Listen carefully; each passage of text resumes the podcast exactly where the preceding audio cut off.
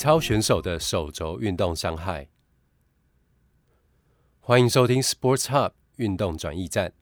用最轻松的方式把国际最新运动医学知识说给你听。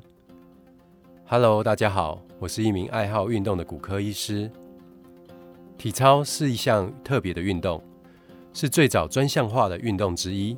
平均约八到九岁，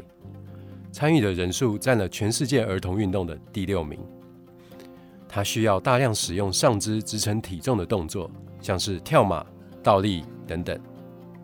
由于大部分的选手都还在肌肉骨骼发育的阶段，训练时间长，而且比赛强度逐年增加，因此会有很多过度使用的手肘病变产生。美国杜克大学整理了一篇 review 文章，登录在今年的美国运动医学期刊。他搜寻了文献中体操选手常见的疾病以及治疗方式，像是手肘外侧的伤害，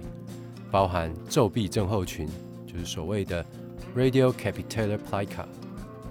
剥落性骨软骨炎，就是所谓的 capitellar OCD；还有比较少见的桡骨头疲劳性骨折等等，解释一些病生理机转以及治疗的选项。另外，这篇有提供一些避免手肘受伤的动作，譬如说，跳马撑地或撑板的时候，手肘不要过度的外展，要内收，并且手掌呈现 T 字状，可以有效降低手肘外侧的压力。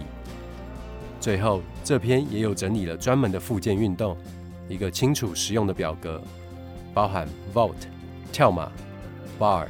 单杠或高低杠、Beam 平衡木、floor 地板动作、渐进式的复健运动，以及何时可以负重等等，提供选手、教练团队以及医疗团队来做参考。好，今天的分享就到这边，我们下次见。